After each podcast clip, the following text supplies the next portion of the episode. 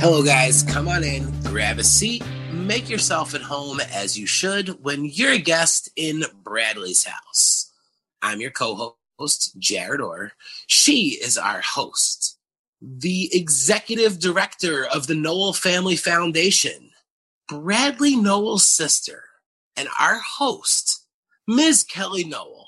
Kelly, how you doing tonight? I'm always better on nights that we record the podcast, Jared, because you make me feel really important. You're a you're a big deal. You're a big deal. We're not we're not going to have this the argument. best introductions. No, we're not going to have this argument, but thank you very much for always making me feel very special. It's a big uh, ego boost, especially on super shitty days. I look forward to hearing how you're going to introduce me and make me laugh. So thank you very much. And truly, I think people should know that you are the real host of the show. Although I'm sure if they've been listening, they know that. You just Oh, let me co-host stop and I appreciate that. Would you stop it? Well, I did finally talk you into doing something that you were probably a little reluctant in in doing, and I said, yeah. uh, I said, you know who needs to be a guest on this show at some point? You said, oh my God, who? And I said, you do. And you said, yeah, I don't really have anything interesting to talk about. And I think that that's absolutely crazy because everybody wants to know all sorts of things, not just uh, about you, but obviously, Kelly, um, your brother, also kind of a big deal. Kind of a big deal. Yeah. He's, Well- he's kind of a big deal. he uh, also used to blow his nose in the shower, and I think people need to know that. he was just a gross, disgusting boy. I think it, I think it's so brother. funny because I I genuinely throughout the time of doing this show and and hearing you just during the interviews and um you are just like such a sister. Like you hear people like saying these just amazing things about your brother and I can almost hear you just like oh my god if you only knew like and and it's funny because we all look at him as this musician and this person that has had such a and you still look at him as like you just said your your gross stinky brother so Well, I hope I um, can- think I can bring things down to earth a little bit, you know, not to take away from the impact that he's had on so many people and the genius of the music that he and everyone involved with Sublime created. But, you know, I do think that it's important for people to remember that at the end of the day, he was just a stinky boy. Yeah, well, you know, and again, I, I think if anybody thinks, you know, I have a brother, and you know, people ask me all the time, "Oh, what's your brother like?" He's an asshole. I love him, and you know, I, I have great, but you know, he's. I think siblings have that that kind of thing. Mhm. Um, so we're uh, we decided, you know, the uh, anniversary date of of Brad passing is upon us. Um, we have jumped to the future because as we record this, we're not quite there yet. But as this is being heard, uh, we just had the the anniversary of his passing, and we wanted to do something a little special. So we stayed away from a guest. We kind of made you the guest, and we said, "Hey, do you guys have any questions, things that you're curious about, things that you want to hear about?" And uh, we had a bunch of questions pour in from all different forms of social media and email. And uh, I can't believe it, but Kelly, you're actually going to to let me fire away some questions and and kind of be the guest on your own podcast. I am. It's it feels very strange. I feel really um it's very humbling when somebody asks me to be on their podcast or when someone wants to interview, you know, for for whatever. Um I I'm always very humbled by it. And and actually for the first, you know, I don't know, 15 years after Brad died, I did not uh, want to talk to anybody about it. It was very very difficult for me. I think I gave maybe two interviews in those 15 years and um, so it took me a while to get there. because I'm human.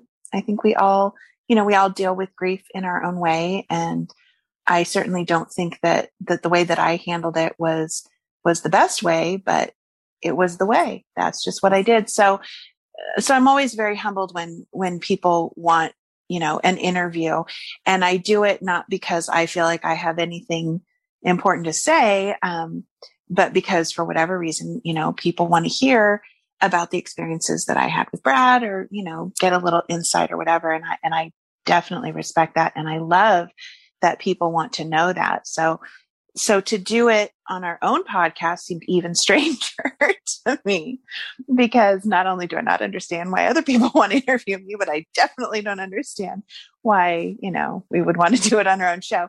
But, um, but I, I love our listeners and I love the fact that so many people support the show and listen to the show and, you know, enjoy what, what we talk about and who we talk to. So I'm going to trust you on this one, Jarrett, and go along with it and we will, we will answer questions. Yeah, no, listen, I told you we have got some questions, but we're going to keep it real light and fun and conversational and wherever it kind of takes us. But I know that you're a very private person, so I know mm. that hmm. this isn't as as easy for you. So, uh, question yeah. one: Your social security number, Kelly, is no. This is, I'm, and by the way, can I just say, I'm glad you brought up the point of me being a private person because I do feel like this is my brother's way of still fucking with me from the right. grave. He knows how hard this is for me. He knows how difficult it is. You know, I don't, I don't post a lot of personal stuff on social media. It just it it's very difficult for me. So to do this is is very similar to, you know, running down the street naked. So um but again, like I said, I I really believe that this is just Brad sitting there laughing that I'm squirming and having to do this. So yeah, that's that's weird. sometimes, sometimes, sometimes while we're recording, I'm actually running down the street naked just because it's easier for me. So you know, it, that would not surprise yeah. me. it shouldn't. Um, all right, Kelly. So we got uh, we got a bunch of these questions. I think uh, we should just start hammering away at them and uh, right, uh, and seeing go. what the fans want to hear about and seeing what kind of answers you have. Now, uh, as we're going through these, I just want to give you one quick tip um, you know, as questions come up, you know, don't ever let the truth get in the way of a good story. Okay, remember that we're here to entertain. Um, all right. Um, our uh, our first question came in through email. It came in through William. Uh, I'm going to read this all, and then we're going to kind of back out here. So it okay. says. Uh, it says, first off, thank you for your work and continued contribution to the archive of Sublime. Thank you for interacting with the fans and involving us with the podcast. My questions are kind of hard to ask, but I have always wondered and apologize if they seem a bit blunt. How long did it take for you to get used to being constantly reminded of your late brother? Is it something that still gets to you at times, or is it something that you just accept and have some joy in knowing Brad touched so many lives? Are there times you wished Brad didn't get involved in music? And have you ever wrote a song or do you play an instrument? So William came hard in the paint he here, did. right off Damn. the bat. Question right one, yeah. out of the gate. Um, yeah, a lot, a lot to unwrap. I'm going to start. Uh, how long did it take for you to get used to being constantly reminded of your late brother? I don't know. Ask me in 10 years. Maybe I will have an answer because I'm not, I'm not used to it. Um, it's very difficult for me to talk about. And, um, and it's very difficult, especially around this time. So, you know, as you mentioned, as we're recording this, it's leading up to the anniversary of his passing. And so that, of course, brings up all kinds of, of memories about him getting married and the last time I saw him, last time I talked to him, last time I hugged him, you know, all these different things. And it's a very difficult time for me. And um, you know, as I mentioned, I, I don't certainly don't think that I am um, an example of how to deal with grief.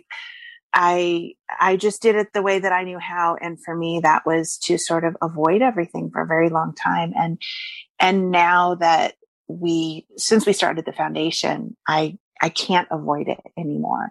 And so, especially on times like this, um, normally I would stay off social media for this time and I would, you know, feel very sorry for myself for losing my brother and um, for him not being here. And I just, I tend to sort of just sink into that melancholy and, and I just, I have to, some, sometimes I just have to indulge it. Like that's just how I get by. And, you know, the more I fight it, the harder it is.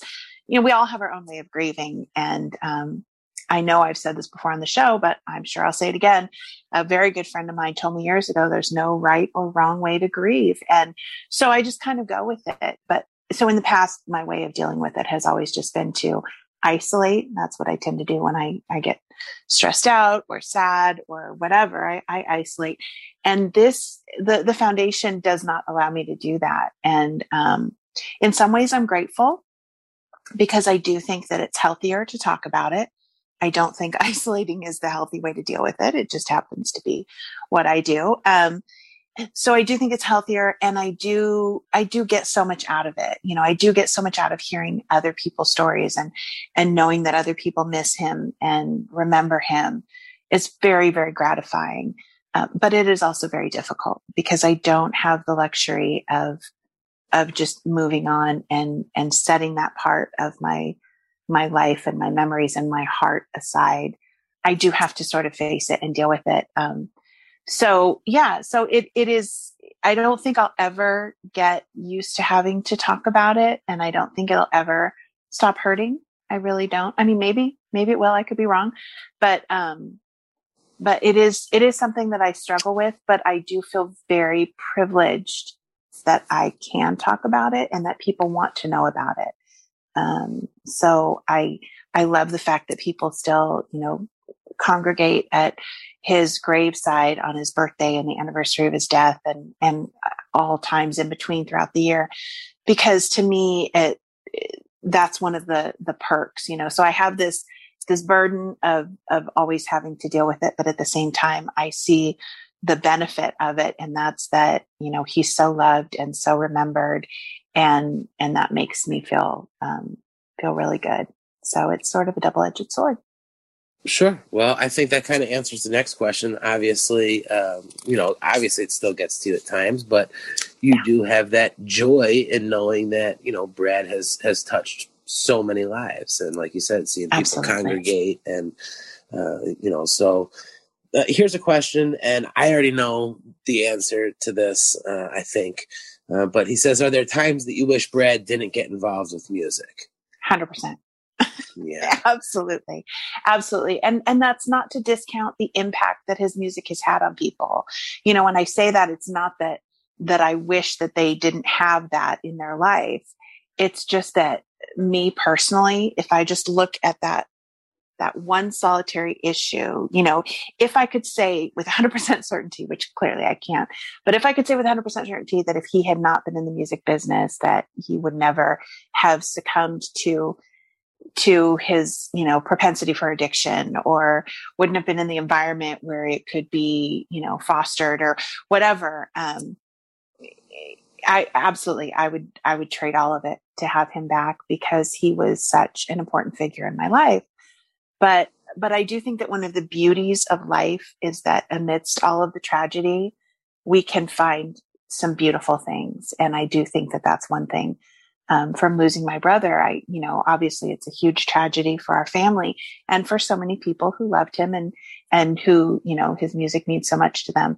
Um, but at the same time, so much beautiful stuff has come out of it. So many people's lives have been impacted and, you know, it's in, impacted their sobriety and their, their futures and all that kind of stuff. So I try to focus on that stuff.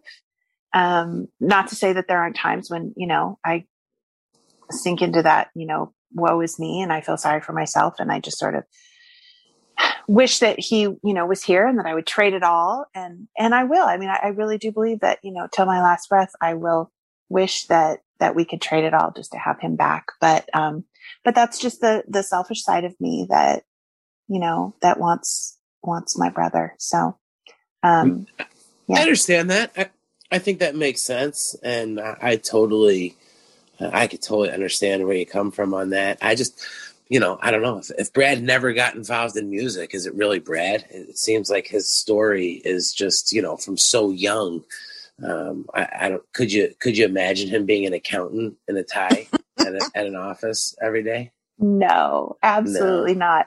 But I can imagine him being a lot of other things besides a musician. Not that I don't think that he, you know, I, I I think that music always would have been a big part of his life, just like is a big part of mine and you know everyone in my family. But um, so so just to just to play crazy alternate world, what what would you see him doing if he wasn't if he was just a, a, if he was just a guy that noodled in his garage, but he was a a regular what what kind of job would you see him doing?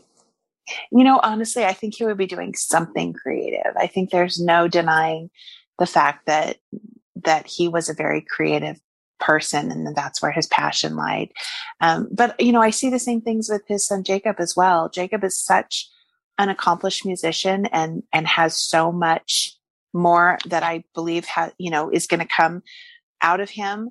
But prior to him starting a band, he was a writer and he is an incredibly gifted creative writer. He writes amazing fiction and that's something that that has he's been developing ever since he was a child and so i think i think brad would have ended up in some way creative writing or something like that because i i see so many of those parallels in jakob as well they both have that that similar tendency towards you know the creative arts in some way or another and um, so i think it would have expressed expressed itself in another way. And, you know, and then on top of that, he also probably just would have been a beach bum surfing and, you know, enjoying I like life. That. I, yeah, I don't think he ever would have been an accountant, but, but I do think he would have been doing something creative if it wasn't music.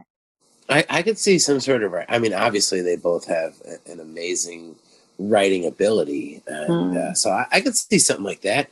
Yeah. I, I've wrote some amazing poetry on the inside of stalls at truck stop bathrooms.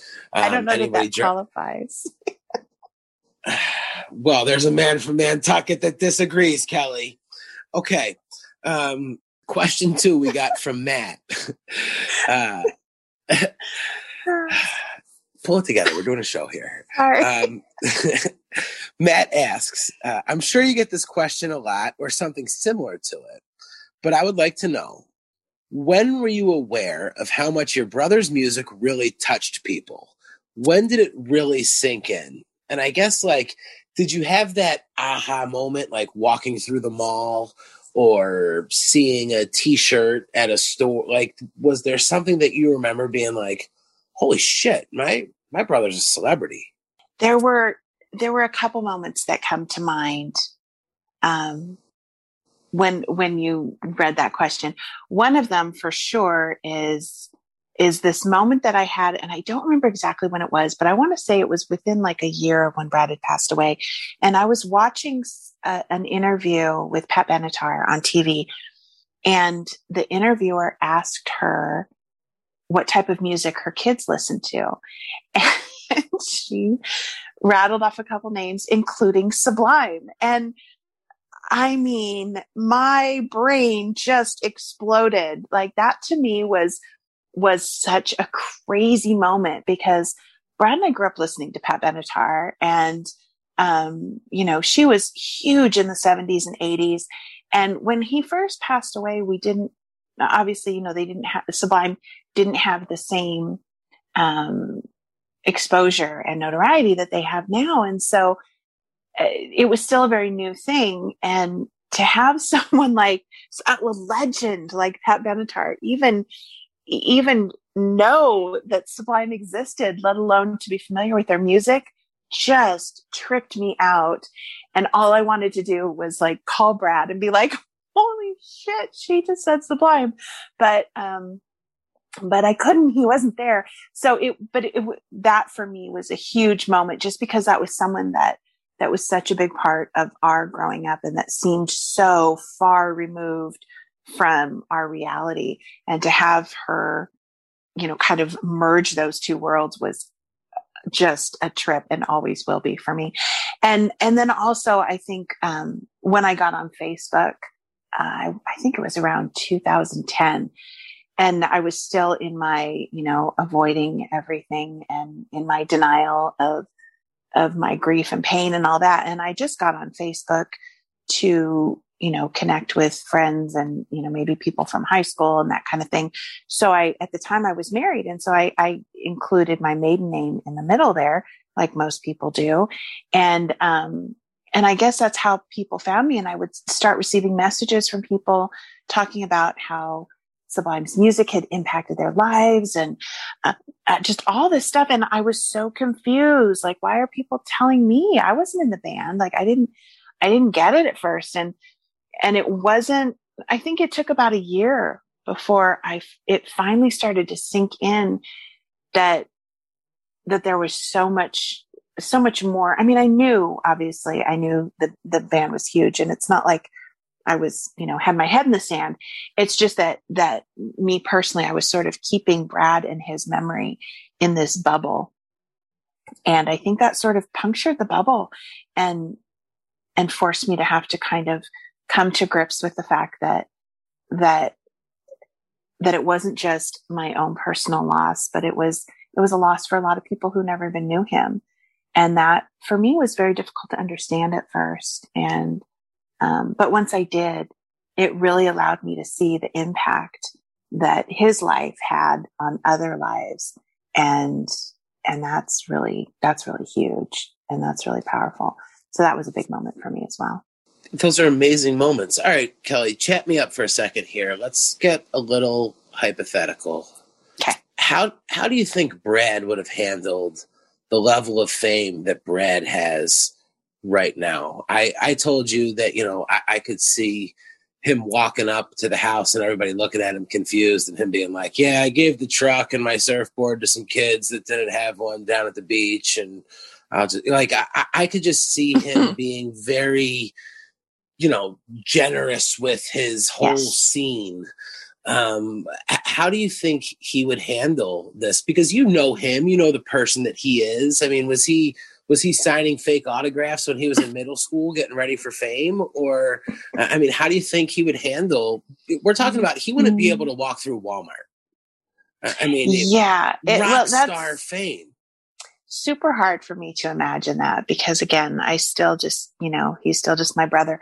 But knowing him, um, I have a couple of thoughts on that. So first of all, I don't think that it would have ever that it would have ever become a thing for him. You know, like I, I do still think that he would have always, like you said, just been that guy that, you know, hey, you don't have a board, take mine, you know, like um, just very generous, not just with with material things, but also with his time. You know, that's one thing that I hear from a lot of people too. They're like, "Oh, I met your brother at this show, and and he, you know, sat there and talked with me for like half an hour, and I couldn't believe it. He was so cool." And I'm like, "Well, yeah, you know, that's that's who he was, and that's that's honestly that's that's what our father always modeled for us too. He was just that kind of a person, and um, you know, my dad." He, he he worked hard um, his entire life. And so he was able to retire and, and he's done very well for himself. But at the same time, he's just,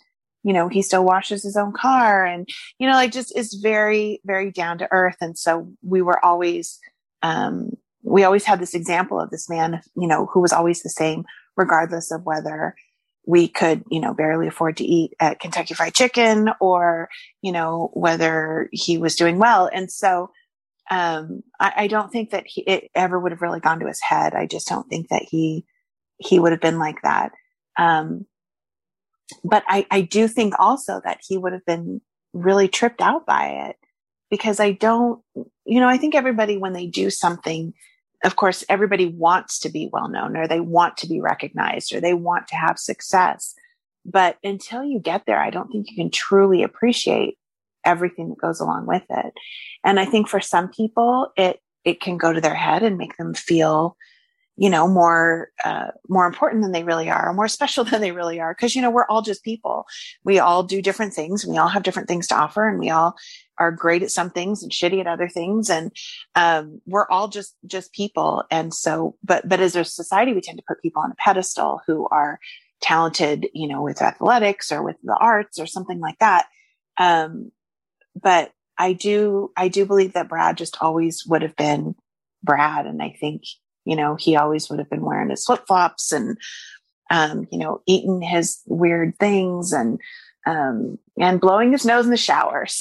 So It's it's Yeah. funny you say that because I was just getting ready to ask you, do you think he would upgrade to a more expensive flip flop? Would he go with something maybe with a little more contour no. and cushion? To, no, okay, all right, just No, checking. No, I think he would wear what he liked because he liked it and not because it was, you know, cool or fashionable or whatever. And I think that that's, you know, that's pretty obvious to tell from from the way that he was. You know, for him it wasn't about looking super polished or whatever. It was just about it was just about being him and about you know the music and about getting it out there and and being authentic uh, authentic i think that's a good way to put it he was always very genuine very authentic. And um and honestly i do think that the real brad is the one that would just sort of lose himself in the music when he was on stage.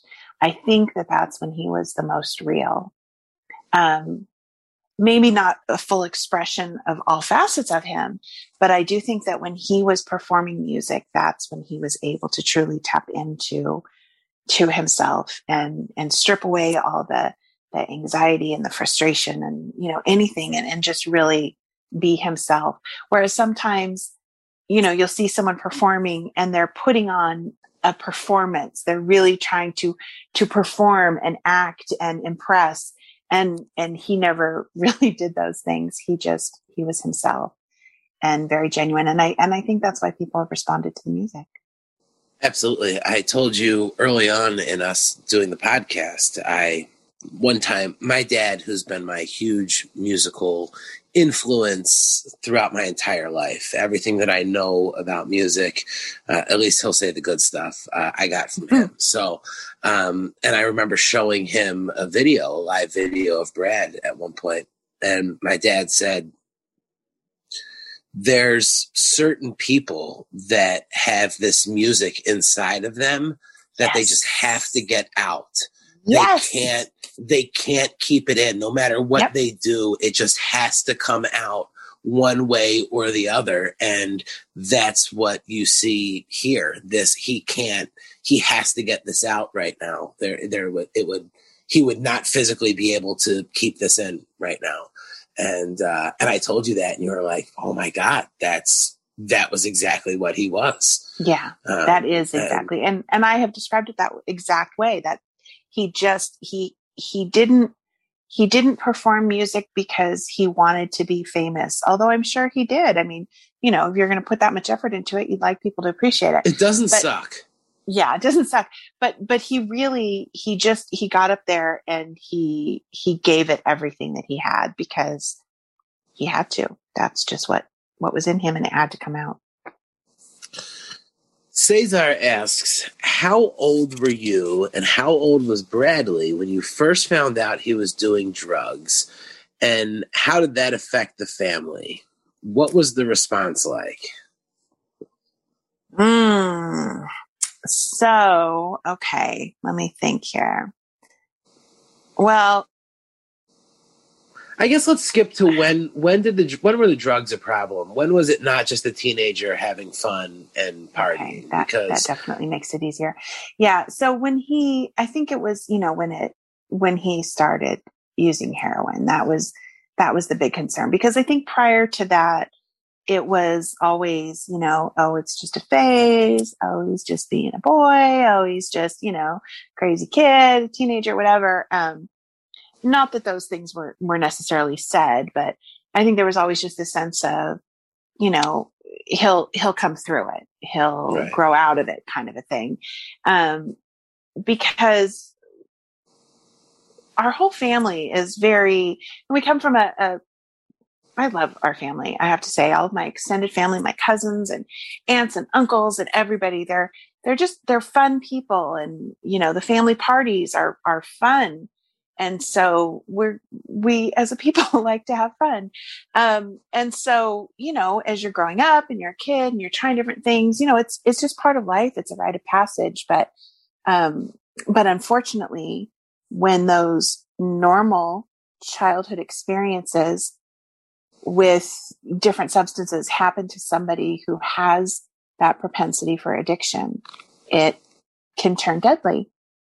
And I don't think that we fully realized the um, the gravity of that. I know we were we were concerned for sure. So he he struggled with heroin for about four years. So it was around ninety two that he first started or that he first tried it. And obviously, you know, we were not aware of it right at the start, but it wasn't too much longer after that that we realized there was a problem.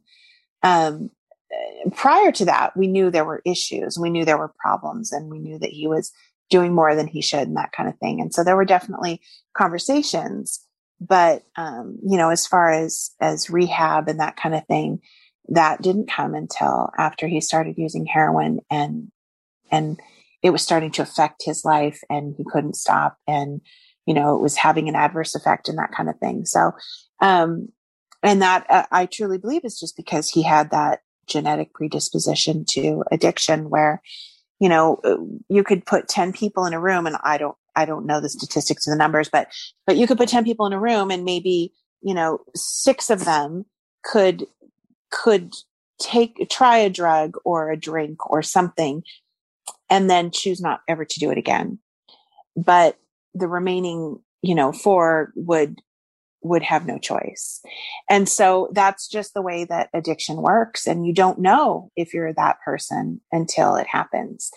And that to me i think is one of the great tragedies of the disease of addiction because you don't you don't know ahead of time. And you know if you knew then maybe you could make that choice not to have that first drink or not to have that first hit. But if you don't know, then then you're just doing what everybody else is doing. You're doing what the guy next to you is doing, and his life does not get ruined, but yours does. And and that's the reality of addiction. Now, I know that you have said in the past that you've tried you tried to talk to Brad about it, and he would just kind of blow it off. He wasn't really Yeah. having that conversation with you. Not with me. Um, no. Now, as far as like your dad, obviously they had a very tight bond and relationship. Was Brad open with what was going on as he was in his music? I mean, was this something that he thought he he could control? Was he, yeah, this is what I'm doing? And I mean, what was that like? Initially, he thought it was something he could control. He didn't. He didn't go into it, uh, obviously, knowing that it was going to take his life or or be something that that he had no power over. But um, when it was clear that it was a problem, you know, we tried multiple times to get him help and to help him, and it was just it was something that that was out of his control and out of everyone else's control. You know, there were a lot of times that that he tried. He tried to get clean. He he would start a program, but um, but couldn't finish it. Couldn't stick with it.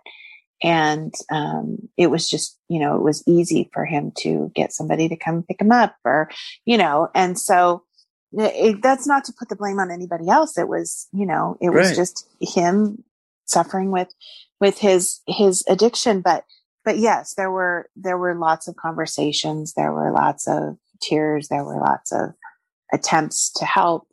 Um, and you know, at that time, there I don't think it was as as freely discussed as it is now. I certainly didn't understand addiction back then. I had absolutely no concept of of how difficult it could be.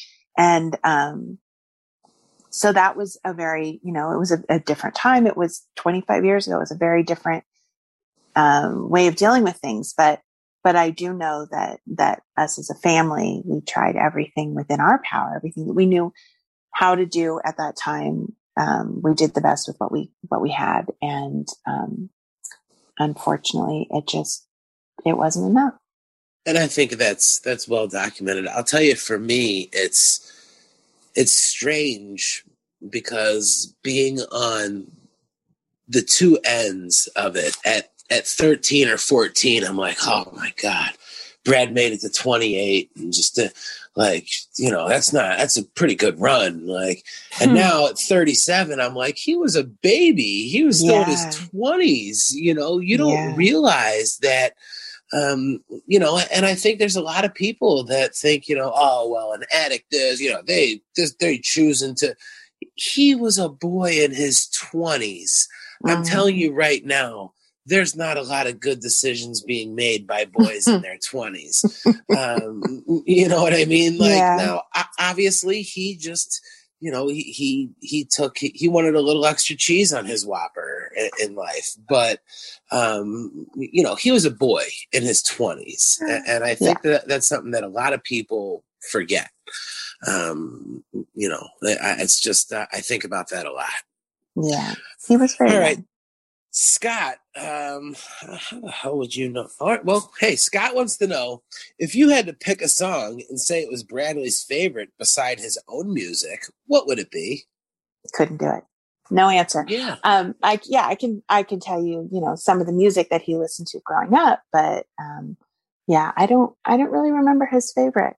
All right. So Um, in in lieu of that, what about Mhm. like a really like cheesy, nerdy, girly song that Brad loved? that like like like a guilty pleasure song. Um, Mm, I, I I also mean, don't know that. I all I remember is like so growing up. I remember he was into like younger, like before high school. He was into like Led Zeppelin and Kiss, and uh, I remember him listening to Blue Oyster Cult. I just remember that because I thought the name was so weird.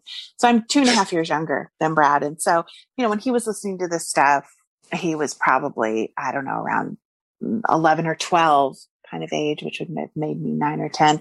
So I, I was not, you know, I was not aware of all this stuff. But, um, but yeah, those were the the types of Aerosmith. I remember listening to Aerosmith, and then as he got older and you know got more into punk, um, Dead Kennedys, that kind of thing, and then he got into reggae, and you know, it was just, but it was always a, a variety of things. There was never one just like, oh, I'm just listening to this music or I'm just into this genre. It was, there was always a lot of variety. And, um, and it also reminded me of something that I, I don't actually mention too often in interviews, but, um, every Sunday night we used to listen to this radio show called the Dr. Demento show. And it was on a, a local station, but I'm pretty sure it was a syndicated show. And they were all like these crazy songs, a lot of Frank Zappa, just a lot of these trippy things. And, and for whatever reason, it was like a super big deal for us on when we were young on Sunday nights that we could stay up and listen to it. I think it was like at, at nine o'clock on Sundays or something. So it was a big deal that we could stay up for an hour and listen to it, but we would sit in the room and, and listen which makes us sound so old. We gathered around the radio, but, uh, it just for whatever reason we just loved that and they were these silly crazy songs um you know, like about dead puppies or fish heads and um and that was like a highlight of of our week was listening to the dr demento show with all these crazy songs man, you are blowing the mind of children right now. There's kids that are like 20, 22 listening to this and they're like, fucking radio shows. That's a, but, um, that's a radio right. No, hey, listen, I, okay i just have to say i just got a text from anna our producer who by the way anna you totally should have busted into the show to say this but she said dr demento is the shit. I should have known that anna would know. Anna might be the coolest person i know. He wrote fish heads and did they're coming to take me away and yes i could sing both of those songs for you word for word because those were a huge part of our childhood for whatever reason. I do remember thinking though like this is the weirdest stuff. Why are they singing about this? But they did. They did and it was it was a big part of our life i love that anna remembers dr demento she's seriously, seriously cool on right now. um, uh, Amy says, uh, hello, Kelly. What is your favorite memory of you and Bradley when you were little? oh i've always had an issue with favorites like I, I can never pick one favorite and i certainly don't have like just one single memory that stands out um, and i think it's for a couple reasons. First of all uh, and i said this before if i'd known he was going to die i would have paid more attention to a lot of these little things. You know when you when you grow up with somebody you just figure they're always going to be there and you take them for granted and you take memories for granted. And then as i mentioned my way of dealing with the grief was to just sort of compartmentalize and set it all aside and close off those doors and wall it off and sort of, you know, protect it in the shrine. And so to try to remember a lot of these things 25 years later is a, is a bit of a challenge. And it makes me very sad that I don't remember more. Um, but I do, I do remember taking, you know, road trips very, when we were young with our family. We took a lot of road trips and he was very entertaining, um, when he wasn't bugging me and, and pestering me and, you know, crossing the imaginary line in the back seat. But he could also be very, very amusing and very entertaining with lots of different um, voices and impersonations and characters that he was just a very creative person. And, um, and I love the, the letters that he would write me when he was away at summer camp. Um, we used to go to a camp in Utah in the summertime our mom worked for somebody who had a connection that allowed us to go to this amazing camp and, and it would be like for a month at a time. So when Brad first went, I was too young to go and I was devastated. It was so like I could not deal with the fact that he was not there for a month. It was really hard. And um, I was a big sleepwalker, sleep talker, and mom talks about when um, Brad first went away to camp and in the middle of the night, I'm sleepwalking and standing at the top of the stairs crying for Brad. It just was so weird to have him gone. And so he would write these great letters. And, you know, sometimes the letters were, Oh, I'm having so much fun. And other times it was, I'm miserable. Please let, tell mom and dad I need to come home. Um, but so he always wrote the greatest letters, just very entertaining and, and would draw illustrations to go along with it, which of course at the time I thought were just masterpieces. Looking back now, they were just, you know, child's doodles. But um, so just always, I think the one thing that stands out the most about Brad is just that he was he was a very creative, very um, you know, sweet, sensitive soul. Um, and yeah, so there were, so, you know, I, I think like any any siblings, you know, there's good times and bad times, and you know, I, I try to focus more on the, the good stuff because that's what I'd much rather remember. So we have a, a pretty a pretty strong research staff here at Bradley's house, and um, I came across an interview where you had actually mentioned that like you went a, a while without talking. People like thought you couldn't talk because Brad was basically like your lawyer. He did he did all your negotiating, all your talking, all your wheeling and dealing for you, right? He did, which you know, from a very young age, clearly I was gullible enough to let him do my talking for me. But but yeah, my parents um, say that I was a late talker because I would just make sounds and Brad would know what it meant. And he'd be like, mm, she's hungry, she's tired, she's thirsty, whatever. And so I didn't really have to talk a whole lot because he would take care of it for me. He was my, my spokesman. I don't know. He was, he just kind of handled it for me. And then, um, then he went on a trip with our grandfather and he was gone for, I don't know, like a week or something. And, and so I had to start talking and the way that my mom says it is that I just sort of started talking in these big sentences and they're like, wow, what do you know? She can talk. Um, but it's just because I had to, you know, so he was there. I didn't need to. He was gone. I had to. Um, and he also taught me how to read, which, you know, don't, don't be too quick to go, wow, what a great brother. Cause I'm pretty sure he did it so that I would do his homework for him. But oh, smart. right. So he, yeah, I, I learned how to read at a, at a pretty early age and, you know, when your older brother is going to school and, you know, and has homework and that just seems like the coolest thing. And I would like beg him, please, can I do your homework? And be like, all right. I was a mm. very gullible child, but um that but yeah, is amazing. So, he was a smart guy. He's very smart, very devious. Um, but yeah, so he he taught me how to read, and I used to um, go back and you know read to my kindergarten class when I was in first grade because I was the big you know first grader. But that was all because Brad had already taught me how to read. Look at you, super fancy. Well, that was kind of Brad's thing. I uh, I remember I was talking to our friend Jaime the one day, and I caught him in you know one of his moods, I guess, and he says to me, uh, "Brad liked to read books," and I went, and I remember saying, yes. "Books." Books? And he said, Yes, Jarrett. See, there didn't used to be the internet. We used to have these things with paper, and you would turn the pages and you would read Mm. them, and they were books. And I'm like, yeah, I, I, I'm aware. He goes, Brad liked to read books. He, he liked Big, to learn about books. stuff. and I was just like, Tiny's right. He did. He was a big reader. He he was loved to read. He always had a book.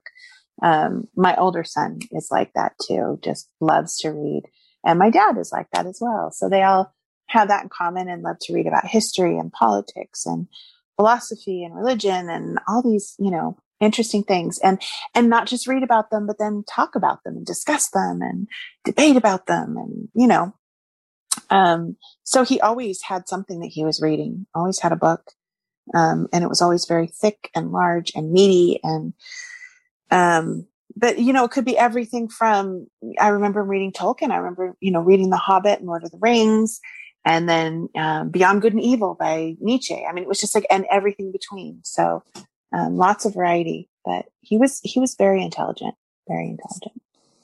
Clearly.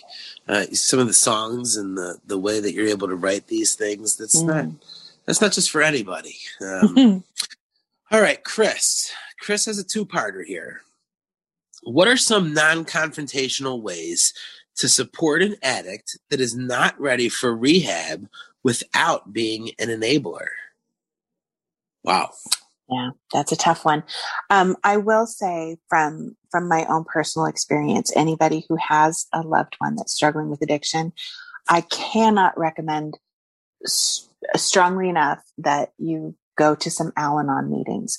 And before I went to my first one, I didn't realize what they were. I'm like Alcoholics Anonymous, Al-Anon. I thought it was just short for that, but it's not.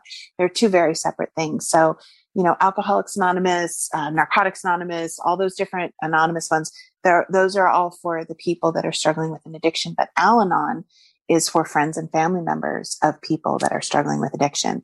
And, and you learn a lot of just, just by talking with other people that are going through it and through, you know, some of the wisdom that's shared in the literature, you learn so much about, about how to deal with it, not just for yourself and for what's best for you, but also what's best for your loved one that's struggling with addiction. So right off the bat, I would say if you know someone, you have a, a you know close friend or family member that's struggling with addiction, and and your life is impacted by it, which in most cases that's what happens because addiction is not a solitary disease; it really affects everyone in your orbit. Um, get to an Al-Anon meeting right away and try out at least six of them because I went to some that I loved and some that I got nothing out of. And it, honestly, it wasn't, it wasn't because one was better than another. It's just, you know, some groups I vibed better with or I got more out of or, you know, whatever. And so I really, I think it's important to, to try different ones and, and find a place where you really can, can get what you need. But for me, that was huge. Just really, really, I learned things there that, that I would not have otherwise learned. So I do think that that's the number one thing because that's where you can learn how to support someone who's struggling without enabling them and how to best, um, you know, take care of yourself so that you can be there for them without allowing yourself to be dragged down. Because really what someone who's struggling with addiction needs is somebody who can be there for them um, through the good and the bad. Someone who will love them regardless. I think loving somebody is the most important thing. You know don't judge. Don't uh, you know when there's relapses which there always are relapses don't judge don't get angry just love just keep loving. And the more you can reinforce to that person that you love them the stronger they feel.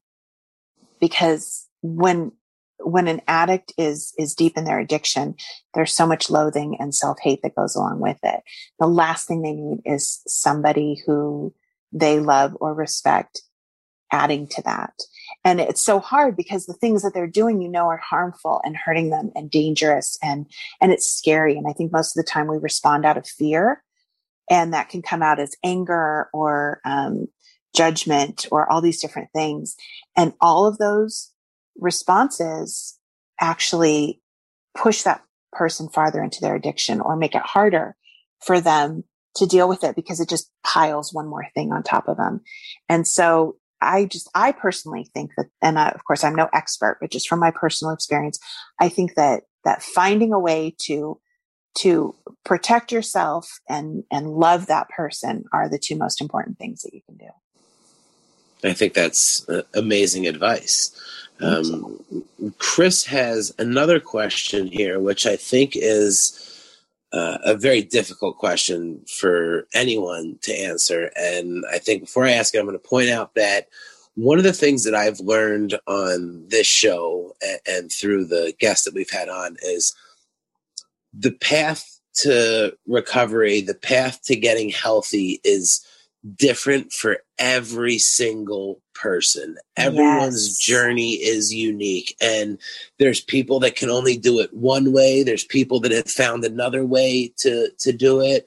Mm-hmm. And I think that that is uh, extremely important to remember that if somebody has gotten themselves healthy and in a good mind space, but they didn't necessarily do it the way that you did it, it doesn't mean that either of you did it the wrong way. Right. Um, and I think that's something that we have, we have learned here. So every situation is very unique and has its own unique set of circumstances. So, uh-huh. with that being said, Chris says, uh, can you or should you maintain or engage in relationships with addicts, romantic or otherwise, if you are a recovering addict yourself? Oof. Damn, Chris. Yeah. That's a tough I, question. And I, you know, honestly, I don't know that I can answer that properly.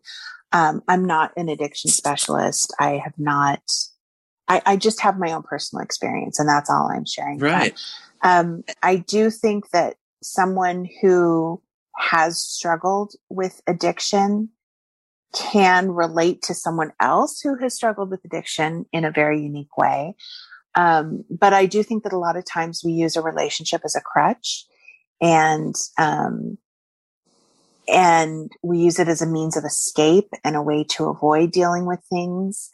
Um, because a lot of times, you know, what we're dealing with in our own heads, or just, you know, to personalize it, the things I'm dealing with in my, my own head, I can, I can ignore that a lot if, if I have somebody else to focus on, you know, but if I, if I don't, then I have to deal with that on my own. And so I do think that um, a lot of times, you know, when you're dealing with something, I think unhealthy people tend to gravitate towards other unhealthy people. And if, if both of those people are focused on getting healthy, then it can be a very positive thing. But as I said, it can also be a crutch. It can also be a way to hide. It can also be a way to avoid because if that person's doing the same things you are, then it validates what you're doing and makes you feel like it's okay. And so if, if you're both pursuing, you know, a, a positive path, then it can be a good thing. But, um, but that's not always the case.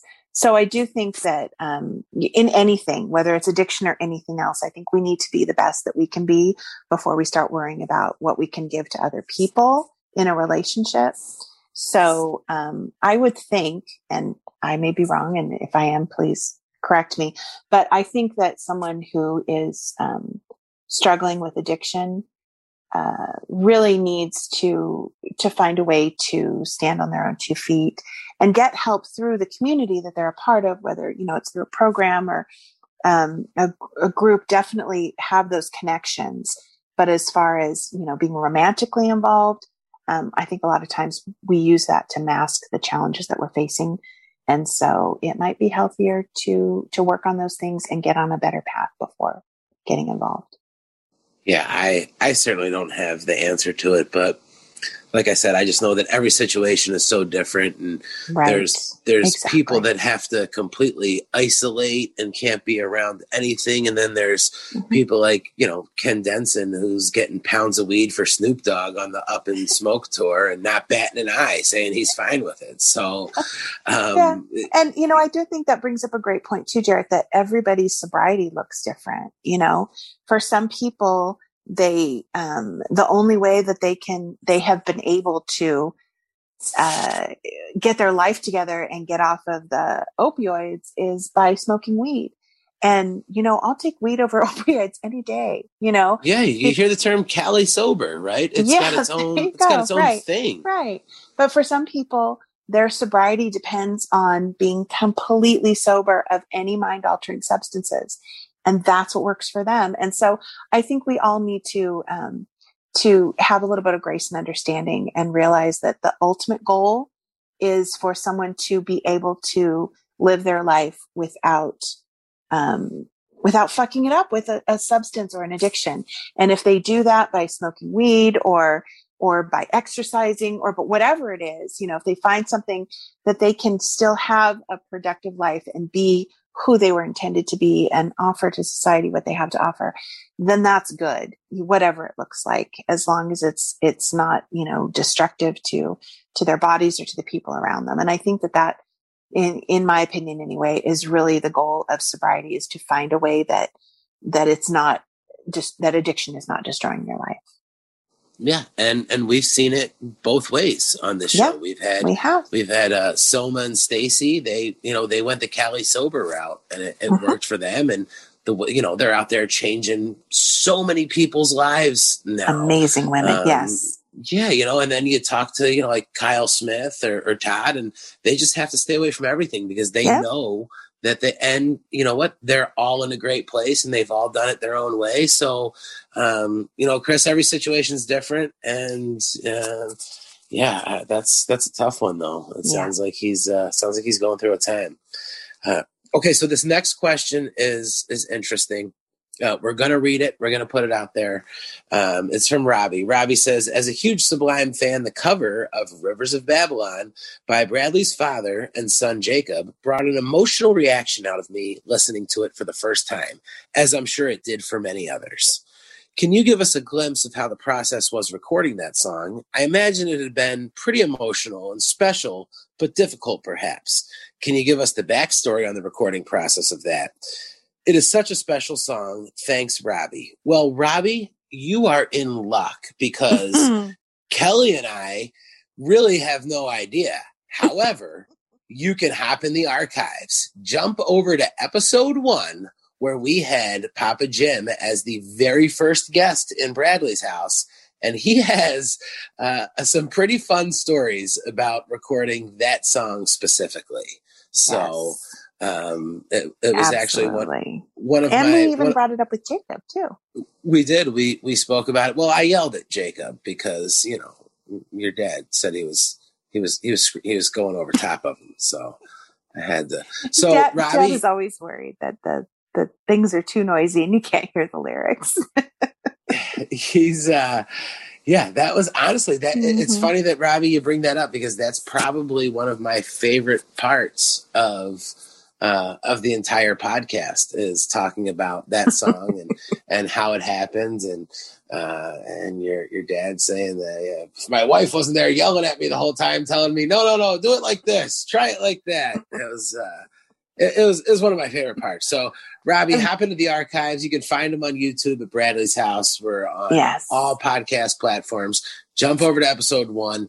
You are uh, you're not going to want to miss some of those stories from from Papa Jim, and he specifically we get into that one, and it's everything that you want: the backstory, recording, the whole nine. It was it was great. Absolutely. And I will take credit for making that happen, by the way. There's very few things I will actually take credit for, but that is one of them. When the whole, you know, um, the whole album was, was being developed, I suggested to dad that he do a duet with Jakob. And dad was like, Oh no, people don't want to hear me. And I'm like, Oh yes, they do. You know, Brad and I grew up listening to my dad play guitar and sing. And, um, that was such a huge part of our life, not just our childhood, but our entire life. And so to have dad do a song on the album, I think was, was just super perfect and fitting. But to have him do it with Jakob was, was so next level emotional. Um, and, and that is the song that I have gotten the most feedback out, uh, from people on, um, so many people were touched by that and had a very emotional reaction to it.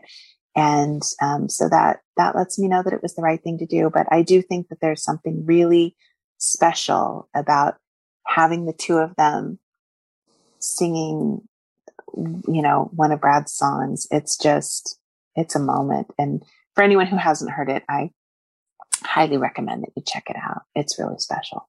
Also, you can find that on Bradley's House YouTube page. Of course, you can own that song and many others available at law-records.com. The House That Bradley Built compilation, all proceeds go to have Bradley's house built to the Nowell Family Yes. Foundation. Just a quick little plug there for us. Well done. Um, You're a yeah, you pro, think- Jarrett. Yeah, you think I've done this before. Once or um, twice. Yeah. Uh, Johnny asks Was there anything Brad liked to cook that everyone liked, or did he hate cooking? Oh, okay. So here's the deal. When our parents divorced, it was a difficult thing. Anybody who has ever been through divorce knows how difficult it can be. And, you know, it's, it's difficult for the people going through it. It's difficult for the kids. And so when all that was happening, Brad and I really had to start fending for ourselves a bit. Not, not that we were, I'm not, you know, disparaging either of our parents. They're wonderful people and they, they absolutely did the best that they could for us. But there were a lot of times when, you know, it was on us that we had to, to make our own dinner. And there's certainly nothing wrong with that. And it, it, it taught us a lot. But at a young age, we did not know how to make a lot of things. But one thing we did know how to make was Campbell's cream of chicken soup and grilled cheese sandwiches. So when I first heard Brad mention grilled cheese in a song, I, I laughed because I knew exactly where it was coming from. And it cracks me up whenever people like, why does he say grilled cheese? Okay. I don't know why he mentions it in the song because that's ludicrous, but I do know that grilled cheese was a big part of our growing up because that was pretty much all we knew how to make. And there was, there was always bread and there was always cheese for the most part. And so, um, we learned at a very young age how to make cream of chicken soup and grilled cheese sandwiches. I wish it was tomato soup and grilled cheese because that's the cool thing. That's what everybody thinks tomato soup goes with grilled cheese. But in our house, it was cream of chicken soup. So that was pretty much, you know, he got very good at it. I got very good at it. I, I don't want to be too modest, but I do make the best grilled cheese on the planet. And, um, and then as he got older, when he went away to Santa Cruz, he started trying weird and crazy things like tofu, which does not seem weird and crazy to us now, but trust me, in 1986, It seems weird and crazy still. it was weird and crazy. I remember him coming home, being home from school and buying tofu and there was tofu in the refrigerator. I'm like, what? What are you going to do? with this? Oh, and veggie burgers, veggie burgers. I'd never even heard of a veggie burger at the time. This was like 87, I want to say. He, and he had veggie burgers in the freezer. I'm like, what is a veggie burger? That makes no sense. So all these weird foods that he came back eating, um, when he came Was he just doing it to be Cruz. trendy? Like he didn't think Oh, it tasted good, right? I can't imagine that he did, but you know, it's just so Brad. It's just, it didn't, it was just different and fun and unusual and, and he wasn't afraid to try stuff. You know, he loved trying different things. He loved spicy food. Both of my boys get that from him. Oh my gosh. Ketchup is spicy for me, but boy, could this boy eat spicy food. So you had to be really careful if Brad made something because it could be ridiculously spicy. Um, and you wouldn't know it until you took your first bite and the tears started flowing. So, um, yeah, those, I wouldn't say that there's anything that he necessarily made that, you know, was, was super noteworthy, but it was enough to feed himself. We weren't really big on the whole, you know, family dinners just because we were all busy and running 24 different directions. So it was never like, Hey, I'm going to cook for you tonight. But, um, but he knew enough, you know, to cook and, and feed himself. And so, yeah, it was spicy things. It was weird things like tofu and veggie burgers and lots and lots of grilled cheese sandwiches and cream of chicken soup. well, Kelly, all of our all of our listeners and supporters are are very special to us and nobody is above anybody. We're all in this together. How however, it is very rare that the sausage king of Chicago sends in a question Right? for our podcast. Ladies and gentlemen, Mr. Abe Froman himself emails in a question. And I'm just, uh, you know, uh, Yeah. I feel super honored because We've Ferris. Bueller is one of my personal heroes, and that movie is just a classic. And anybody who grew up in the '80s must love that movie. If they don't, don't tell me. Don't don't destroy my illusions. But yes, when that message came through from Abe Froman, I just about died. That is fabulous. And whoever you are that sent that as Abe Froman, I love you. So there you go. We're best friends now. Now, are we the biggest assholes ever if this is really from Abraham Froman, who just Oh happens to be a Sublime fan? I didn't think of that. And There's he's no and he, and he is not the sausage king of Oh. Chicago. that would be so awkward. If that's the case, I'm really sorry, Abe, but you've got a fabulous name. Yeah, I can't imagine that that's accurate. Um, I, I guess it could be Abe Froman Jr. at this point, and in that case, we've got the wrong. likely. This is the sausage prince of Chicago right now. Um, but without further ado, Abe says, uh, Hello, Kelly. I'm a huge fan of Sublime and of your brothers, so much so that my two year old son Bradley was named after him. Oh, What are your love that. thoughts on people like myself who name their kid or their pet after your brother or even after Lou Dog? Have a great day. I think it's amazing. I really do. The pets were enough for me that just I was so impressed. But when I started hearing about people naming their children after him, and I still hear about it often, it blows my mind. Like that is, that's huge. That's huge to have something that impacts you enough that you want to name your child, it, you know, as a, in honor of that or whatever. It just, I don't know. That to me is the most amazingly wonderful, craziest thing. And I wish he- that Brad was sitting right here and we could just be like, whoa, that's incredible. Like, I think it would really blow him away too. It's just such a huge, huge compliment and such a huge honor.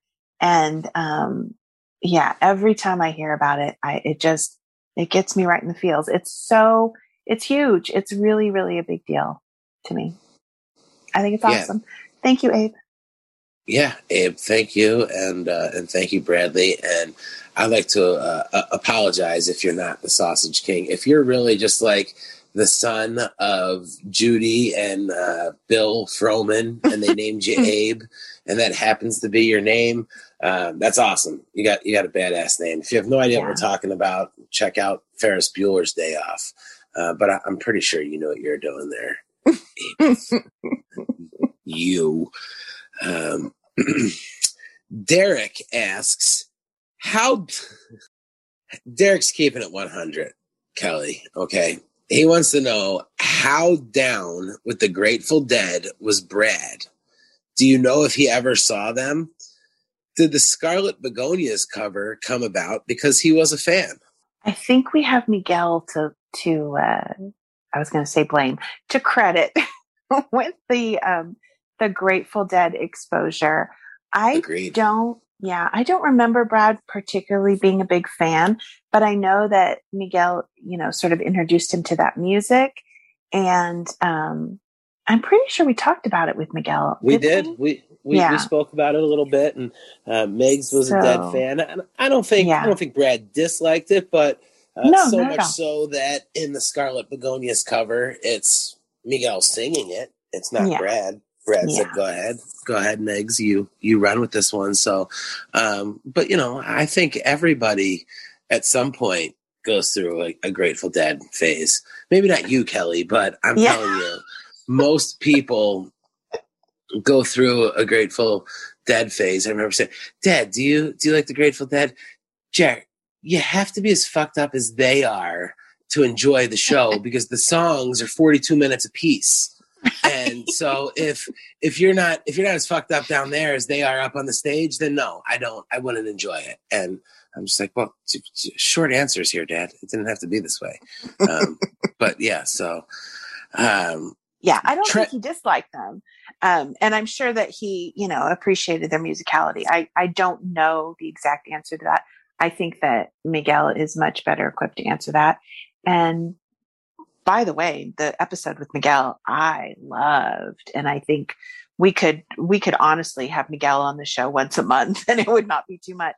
He has so many fabulous stories and has so much insight and is so down to earth and such a wonderful human being um, that I would strongly recommend that anybody who is a fan of Sublime's music check out that episode with Miguel, and we'll have I him on again for oh, sure. Oh yeah, we have to. I, I think the thing that, and obviously I don't know if any of it's true, but you certainly do, and people, it's Miguel has like a photographic memory. Like It's amazing, isn't something- it? It's something special inside of him. I remember starting that podcast off and being like, "Kelly, what was it like the first time you met Megs?" And you were like, um, uh, and he was like, "Oh, it was actually at the party, and your dad was behind the piano, and your grandpa was sitting in the brown chair." And I remember, and I was just like, such "Oh." a memory. Yeah, it was. It, it was. It was amazing. Um, so Uh, which reminds me of a quote that my oldest son brought up last night from Rocket Power. Do you are you too young to remember Rocket Power? Such no a great idea. cartoon. Oh my no god. Rocket Power. Okay, is. Rocket Power was this fabulous cartoon um, that my oldest used to watch. And I would watch with him because I truly loved it. Anyway, um, apparently there was a line in Rocket Power. where One of the characters said, we all have photographic memories, just some of us don't have any film or something to that effect. It was Yeah. actually funnier the way he said it, but yeah, that's that's me. I have no film in my camera, but um, Miguel was always fully loaded for sure. I have a great memory with some things. Sometimes I walk around for 15 minutes looking for my phone that I'm on. So it goes. it goes both both ways. Yeah. Um, Trenton asks, where was their jam spot mostly located around Long Beach? Did they have a certain place after they started making it big, or did they just jam in random places?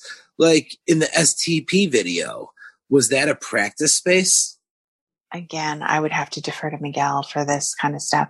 Um, I remember them playing in our garage a lot when they first started. And um, I know they played at Bogart's quite a bit, which was a local club nearby in Long Beach. And um, that's about all I got because I don't remember. sorry. I'm really sorry. That's, It's a great question, but I just don't, I don't remember. I think that's that's fair enough.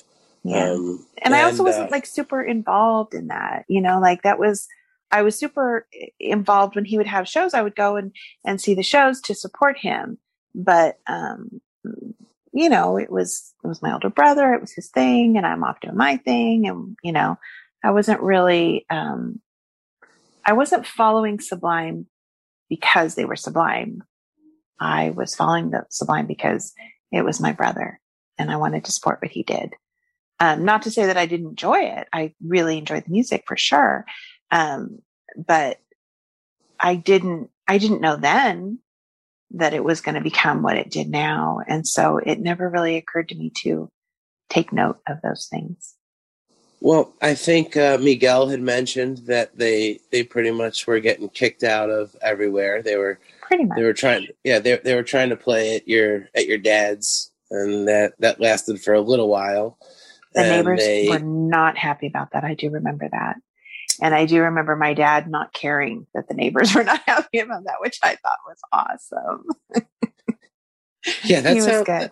yeah that sounds about right. Yeah. um, and uh, and I think that um, it's safe to say that STP being on Robbin' the Hood and the majority of Robbin' the Hood being recorded in a house that Brad was squatting in in Dana Point.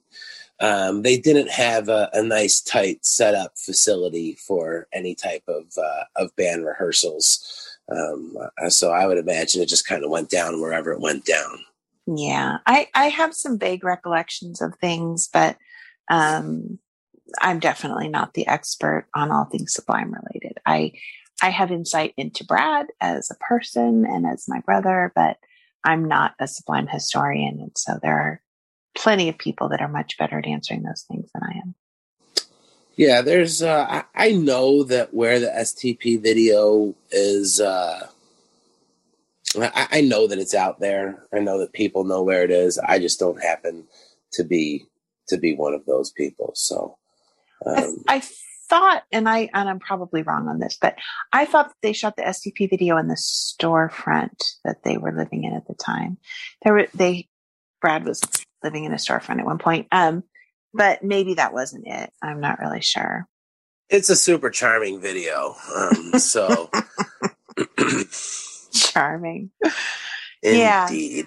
Uh, Yeah. M- Mark says, "Oh, not a question, but a huge thank you, Kelly. Around the time you started coming around, uh, fans is about the time I found Brad's grave. Not only was I able to meet you, I met Jarrett and a bunch of other fans and family throughout my time being a fan. This is the first May I will not be in California, and I'm going to miss my Sublime family and being around Bradley. I'm going to miss the sunsets there. Well, thanks, Mark. I, re- I remember Mark vividly. Great dude. I remember. And, I know uh, Mark. He's such a sweetheart, and I'm a little jealous that Mark has met you and I have not.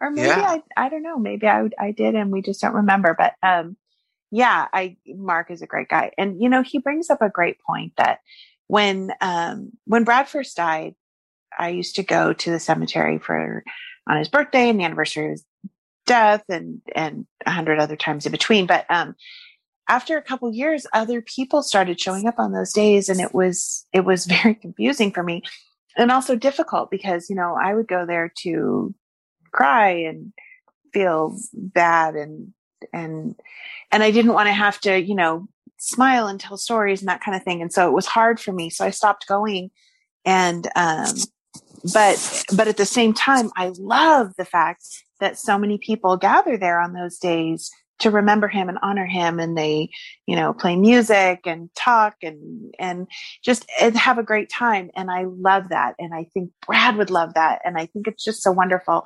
Um, and i've heard from people who you know show up at the cemetery and they're not really sure where to find his grave. And so they ask and and the the people who work there always say oh no we can't tell you. You know the family wants privacy.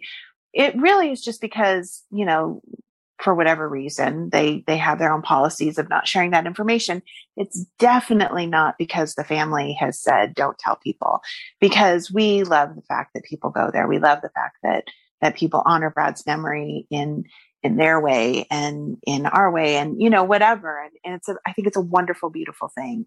And and i love hearing the stories that people have shared of the times that they've spent there and the, the friends that they've made and the you know the experiences they've had i think it's a really wonderful thing. And um so yeah i think that's that's fabulous.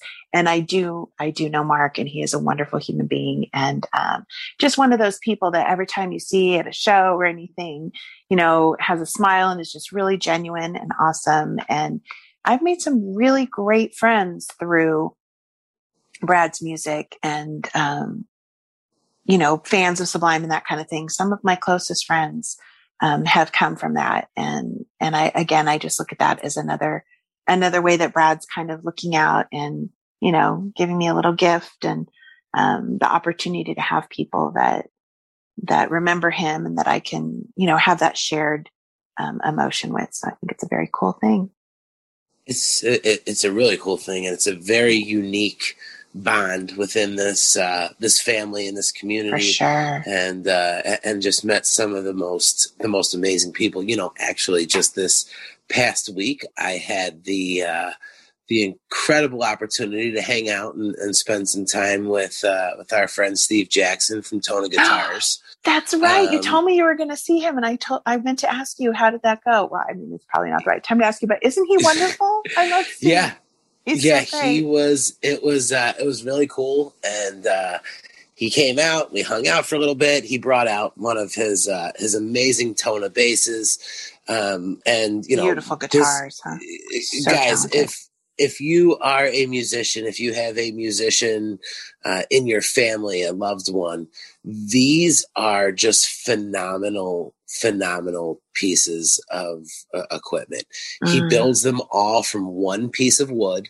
It's remarkable. Um, yeah, so it's just the and you know he puts so much time and research and energy into each one that he builds and to make sure that uh, you know the neck is exactly the right size and the, it's just you know he was explaining to me the science behind building a proper sounding instrument and it was Mm. just uh, it was it was really really amazing so much a- a- and uh, it's weird it's like i've turned this into a commercial and i don't i don't mean it to be but it's it just should it- be though. it was so good, yeah. fascinating for me. Now, he personally hand makes each one of these instruments. Mhm. So much so that, and gosh, I don't even know if he wants me telling this, but I'm telling it because this is how much people need to know. The second guitar that he ever built, he built as a gift for his brother. Mhm. And after he sent it out, he said he started having separation anxiety. It Oh, was I'm like, sure. He said, you know, he said I spent so much time and put so much Mhm. into it, and and that's what these that's what these machines and, and you know because that's really what they are. These things are just like it- it's it's amazing. Um, so Tona Guitar, it's T O N A. Um, you should check them out because he's been a huge supporter of the foundation and Bradley's house. and of the um, music scene in general. I mean, he is so generous with his time and his talents. And I, I know that he has, you know, loaned out those guitars. He even made one and donated it to us to put in Bradley's house. So it sits at, in a place of honor um, on my dad's desk in his home office. And we're saving it until we open the house and can put it, will be the first instrument that goes in the music room. So it'll have a very special place, but it's just, it's a beautiful piece of art. It's an incredible instrument and it's made with so much love. He, um, of course, named the company after his late wife. And so that's where the, the Tona part comes from. And so it just comes from a place of, of so many things that, that I think embody and represent what we're trying to do with the Nowell Family Foundation and Bradley's house. And it just, it really touches my heart to have people do that. We even have, um, a, a neighbor friend who just donated a guitar that he made. Um, he spent, I, I, I don't even recall, but I'm sure it's been at least a year and a half that he, he created this thing. And it's just, just such a beautiful gift. And we have people who've donated paintings that they've made and all these things. It's just, I love when other creative people use their creativity to, you know, to be a part of this. It, it's just such a cool thing. So lots of, lots of exciting things. But, um, yeah, I'm so glad that you got to hang out with Steve. That's really cool. Yeah, yeah, it was it was really cool, and uh, he told me that you know, like right now, um, Aiden from Jakob's Band Uh-huh. Law, he's Yeah. got a Tona product in hand. Uh, Bert Susanka from the Ziggens, he's got a Mhm. Tona product in hand. Kyle Smith might be strumming a Tona product Mhm. every now and then. So um, it's just awesome to see Steve, who, who's doing some awesome things. And uh, you know, it's just it was really cool to be able to meet another another member of the of the community and, uh, and get to hang out. So yeah, I was I was very lucky for that. Uh, Kevin Shin, he's got a uh, a question here, but I think we kind of already covered that. He kind of asked what what Brad's favorite meal is, and uh, I think he said that the go to was kind of uh, grilled cheese and cream of cream of chicken soup. Campbell's So- cream of chicken. Yes. Don't listen; they're not paying us. To Whoever's cream of chicken. If Campbell's wants to get I on board there's any here, other cream of chicken. then we'll there? start. We'll start. But we'll start. It could have been Progresso. What if Progresso was in the hunt? Now they're out. Does Progressive even make cream of chicken? Maybe they do. I don't know. how do I know? I don't know. But I do have to say, Kevin Shin is a wonderful friend of the foundation. He has an amazing restaurant called The Switchboard down in Oceanside in Southern California, San Diego County. It is outstanding. It's like this incredible Hawaiian cuisine with this un- these unique twists and um, Brindy and I went down there and had dinner one time after I'd been talking with Kevin, and he's just been such a huge support of the foundation. And oh my gosh, was the food amazing, just amazing. And Kevin is one the most incredible person. He he is a fire captain. He owns a restaurant. He's on boards of foundations and he does all this stuff to help us. He's researched grants. He's made donations. He's had um, happy hour programs at his restaurant where people can donate a portion of their meal to the foundation.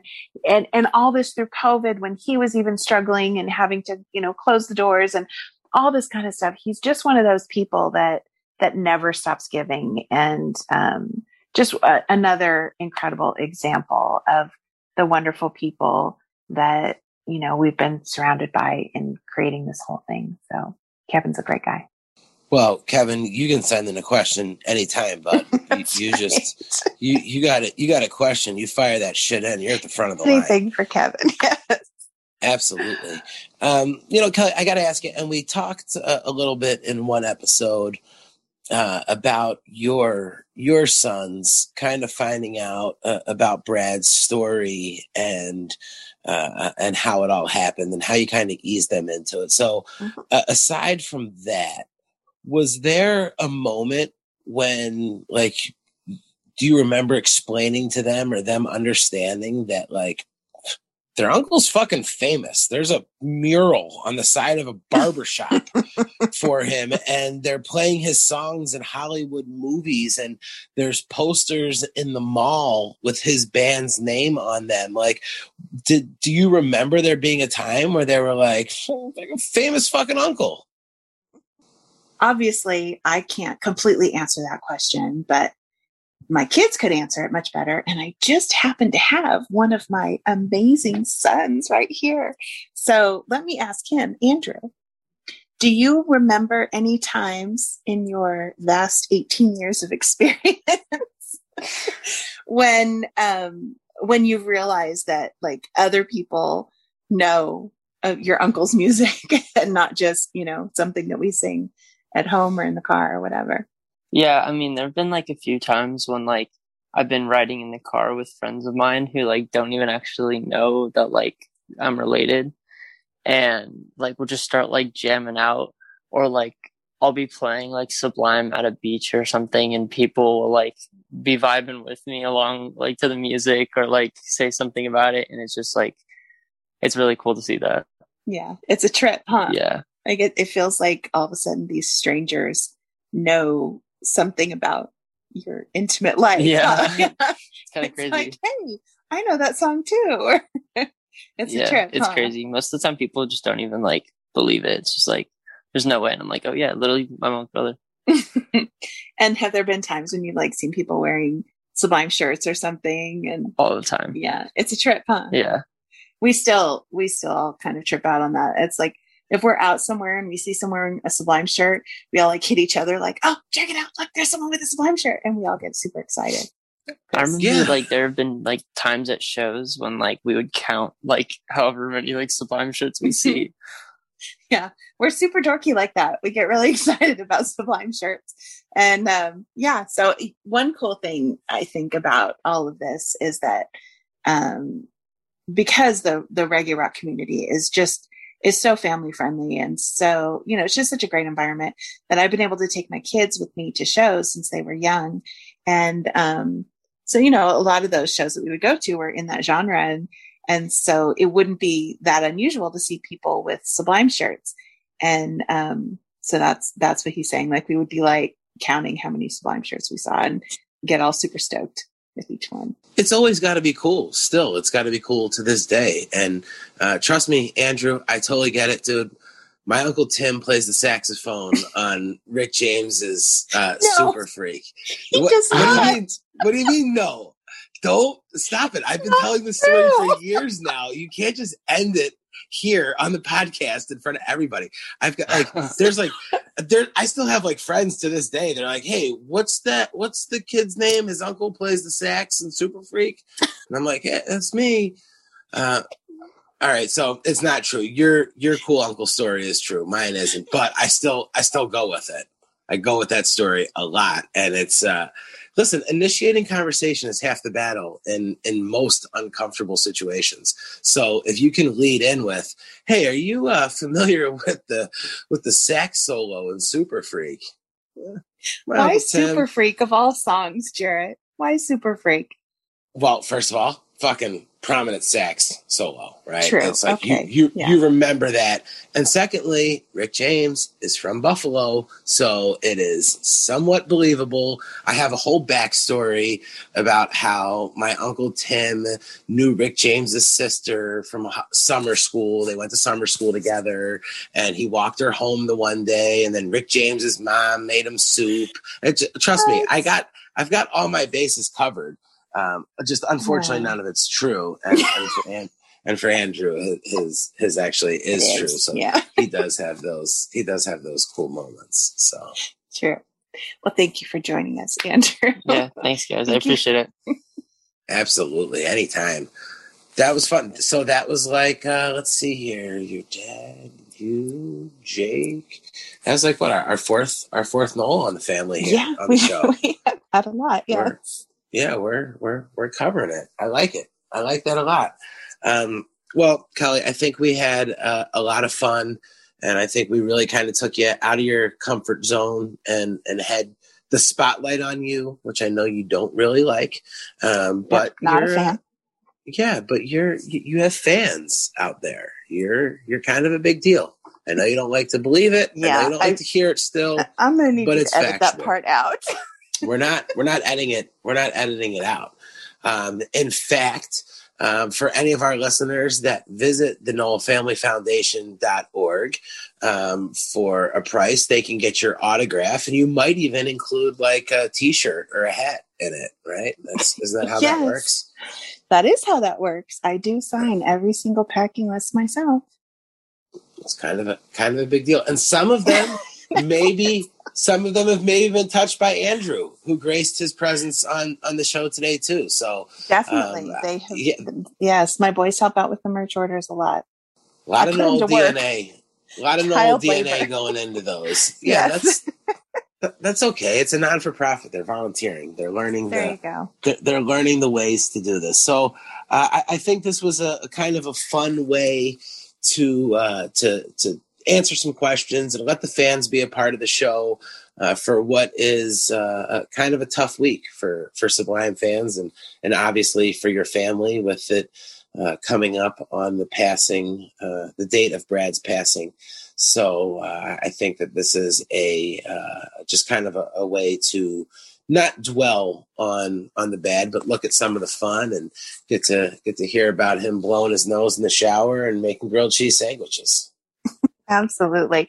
You know, I just I appreciate that people want to hear the stories and um it's it is it's very it's very humbling to me and and I do feel very privileged that I can share these things and I so appreciate everybody that supports the foundation and the podcast and all the things that we're all collectively doing to try to make a difference in this world in some way shape or form. So and thank you, Jarrett, because you're the one that made this whole podcast happen. It wouldn't be here if it weren't for you. And you do so much behind the scenes that people don't realize. But um, I certainly would never have considered doing a podcast if it weren't for you. And I certainly can't imagine doing it with anyone else. So thank you for all that you do. I really appreciate you. Oh gosh, I'm I'm really just the first listener. I get to hear the show first every single week, and uh, I'm just a fan who's uh, who's super lucky and, and grateful to be able to do this and help spread the word and and share some of these stories. And um, you know, I've had people that that actually know you uh, reach out to me and be like, I can't believe you got her to do a podcast and talk and, and tell these stories. I'm I'm super impressed.